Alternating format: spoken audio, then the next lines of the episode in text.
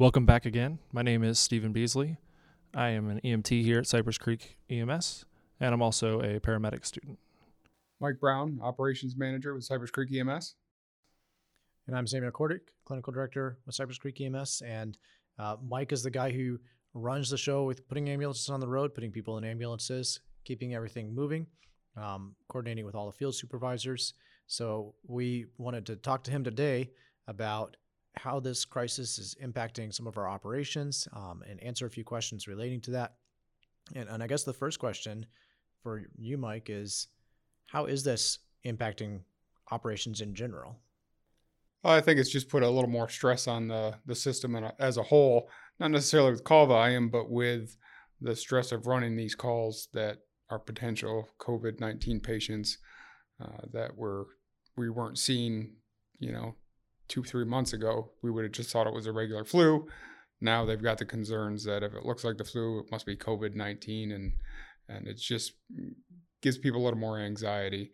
Uh, the call volume really hasn't changed much. We've actually put another truck on the on the road 24 hours, um, Medic 514, and I mean that kind of came up just as this whole scenario started. Uh, and then we've also got um, both peak trucks that are now up seven days a week. So hopefully that's taken some of the stress off of the call volume for them, but not necessarily the acuity of calls they're running. So the workload is balancing out a little bit, but more work on the calls that they're on that have the flu-like symptoms. How is this impacting the field supervisors? Well, the field supervisors just got a lot more uh, phone consults, if you will, um, in reference to, hey, what am I supposed to be wearing right now? Uh, am I supposed to have PPE on for this? Am I not supposed to have it on? Um, I heard that you know we don't have enough masks, or I heard that we don't have enough this, that, or the other thing. So they're just they're fielding a lot more questions.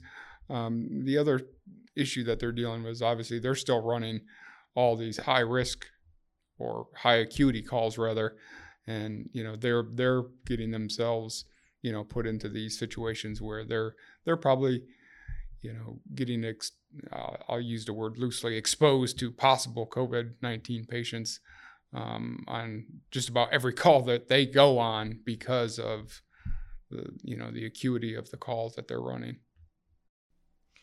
I know one of the questions that often comes up, especially for new hires here at Creek, is what do these field supervisors do? It's a little bit different than a lot of other agencies. If people have worked somewhere else in EMS, um, if you could kind of give a, a synopsis, what what is the role of a field supervisor in this organization? Oh, the field supervisor within the organization here is, you know, the kind of a jack of all trades because once um, all the um, certain departments in the agency, you know, go home, you know, at the end of the day, field supervisors left there to pick that up. So they deal with IT, they deal with scheduling, they deal with maintenance issues, truck swaps, um, injuries, accidents, and that's you know outside of running you know the cardiac arrest, the RSI calls, so forth and so on. Uh, they still they they review charts. They have to make sure that the field staff are keeping up with their duties. So it's, it's kind of a checks and balances um, for the field staff. Uh, so so they're they're busy. There's no doubt about that. One of the comments you've made in several meetings is about the the fact that the normal day-to-day operational stuff is still happening, and I know there's things like like fleets and people hitting um, apartment building gates, things like that. What are what are those looking like during this crisis? Uh, yeah, you're absolutely right. They are still continuing. Um, it's just if one of those scenarios occur, I mean, you've kind of you, have got to go handle it. You got to deal with it. Um, so the supervisors will handle those issues, um, but that also comes up the up the chain as well. So I'll have to investigate the the fleets after the initial investigation. So that takes time out of my day to from handling whatever COVID 19 issues are coming up as well. So it, just puts more on everybody's plate. And I think everybody's feeling that from, you know, the, the person that was just hired here to, you know, Mr. England, the CEO. Everybody's got a lot more on their plates. That is a true statement. Top to the bottom. So one of the the challenges for our folks, I think, is it's not just that we're all busier working this; it's also that normal day to day life is interrupted, and even going to the grocery store is more more challenging. Getting food's more challenging. You can't go to a restaurant on duty. Um, childcare issues are, are a challenge. Even uh, like for my wife, I know it's pretty restrictive not being able to even go to her parents' house a few miles away. How are you seeing that this impacting our staff? Are are you getting comments or complaints or questions about this? I haven't got anything directly from the staff saying that, um, you know, with any very specific stuff. Um, well, let me take that back. I, have probably gotten, I've gotten a couple things. One was um, concerns of where they're going to take their pets because all the pet daycares or whatnot have seemed to have been closed as well. So that was a concern whether they could bring their pets to the station, which they can't, unfortunately. But we're we're not in the business of of keeping animals. So just to clarify, cannot bring your pet to the station. No, you cannot bring your pet to the station. Um, if I could say yes, I would, but it, it opens up a can of worms for um, tarantulas, uh, snakes. You, would be surprised. You've got to make when you say no to or, or yes to something, you've got to see how that's going to be received by everybody, not just the one person that you're telling yes to. So currently, no no pets whatsoever at the stations. And I'd add in, I, I would love to be able to bring my dog to work with me, uh, but I know I have horrible cat allergies, and there's people who have horrible dog allergies, and I don't want to subject somebody else at that station to those allergies if they're really allergic to dogs. I for sure wouldn't want anybody bringing a cat to the station. That, mess me up. Correct, and that's what we have to think about when we make these decisions. And a lot of times when folks ask me something, I may not give you an answer right then and there, um, but we'll get back with you. And the reason being is I need to think of all all the angles of how that's going to affect everybody in the organization, not just one person. And I would add in that we put something up on the website about, um, and we'll link to it in the show notes, about a uh, vet clinic or, or, pet boarding resource, Critter Fixer, that's offering free boarding for first responders you got to have up to date shots, got to bring your own food, but there's a link to that on the website so that that's a solution for folks who want to bring their pets. I don't know if they do tarantulas, but I'm sure they probably cover all the normal normal pets. Can I say normal? I don't sure. want to marginalize people. Um, other than that, I haven't uh, received any specific questions um, in regards to that. But I, it, everybody's had a disruption in their normal routine, and whether we like to think we do or not, we all like routine of some sort. And when we're put outside that routine, it, it throws everything off. So for me, I know with this new normal that we're working under, I've found a routine that works for me. And now I've been able to, to do that routine for the last, you know, couple weeks that we've been dealing with this. And, and that's, that helps me. It's not going to help everybody, but that, that's what's worked for me. I think the power of routine is, is super important. And it seems to be in, in EMS we all like the changing calls and the ADD part of us gets happy with that. But also, every truck you go on, every station you go to, you see people have their routine and they run their shift the same way. Field supervisors, same thing. So I think finding that routine is, is pretty key. Um, I know I, I've got adapted into this new routine that we're in right now, and it kind of looks like getting up and looking at the news and oh, it's bad and it's getting worse. Um, but you know, I'm still here, so another day. Now, with with the routines goes, uh, we have to understand though that we do have to allow some flexibility with that because, as we all know, that this is changing, uh, if not daily, hourly, um, on how we do stuff. So uh, I do ask that the field staff and and everybody be a little bit flexible with stuff that's coming out. I understand we put a lot of stuff out there. Um, we just we need you to read it and understand that it's just because it's this way today, it may need to change tomorrow because of new information that we've received. One of the hot button questions has been the the schedule change or potential schedule change to 2448s. Um, definitely caused some consternation for some folks when they heard that we were thinking about this. With that schedule change, uh, what what was kind of the rationale behind even planning for that, looking at that in the first place? Well, first state the obvious that schedule is horrible. I'm I'm not going to deny that it's not a good solution um, for for um, having enough balance or rest or whatever you want to say. It, it's not a likable schedule. But with that said, um, we needed to ensure that we have enough staff, healthy staff, to be able to um, be able to field all of our trucks that we need out there to serve the community. And I mean, that's what everybody's, you know, got into this for was to help people, right? That's what everybody says at the interviews. What, what are you getting in EMS for? To help people. Well, here's your chance to help. Uh, so by reducing it from a 2472 to a 2448, we essentially gain one whole shift of people.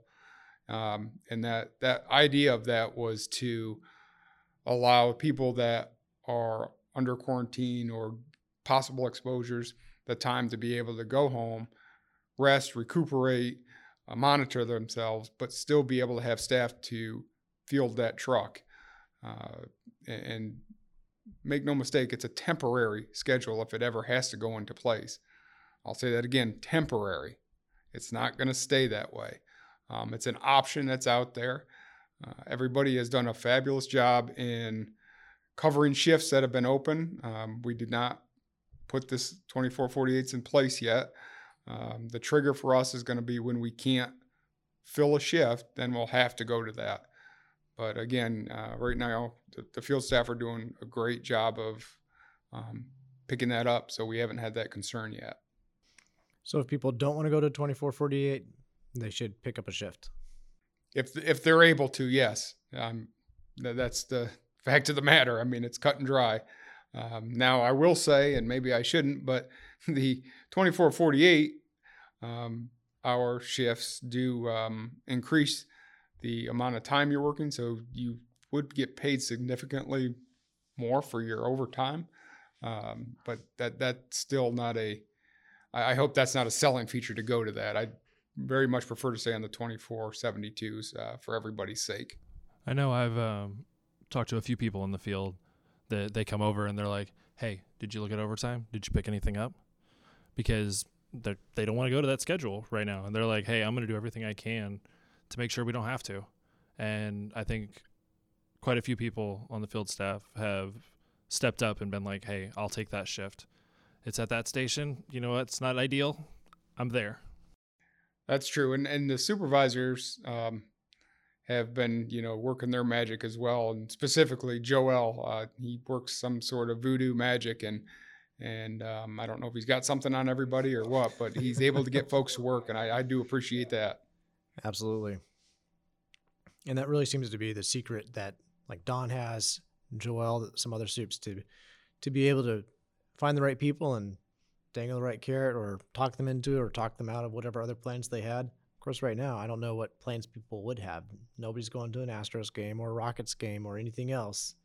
So, not a lot of excuses other than obviously childcare and needing rest. Well, and it doesn't go unnoticed that the staff are picking this stuff up. It, it it's not lost on me. I see it.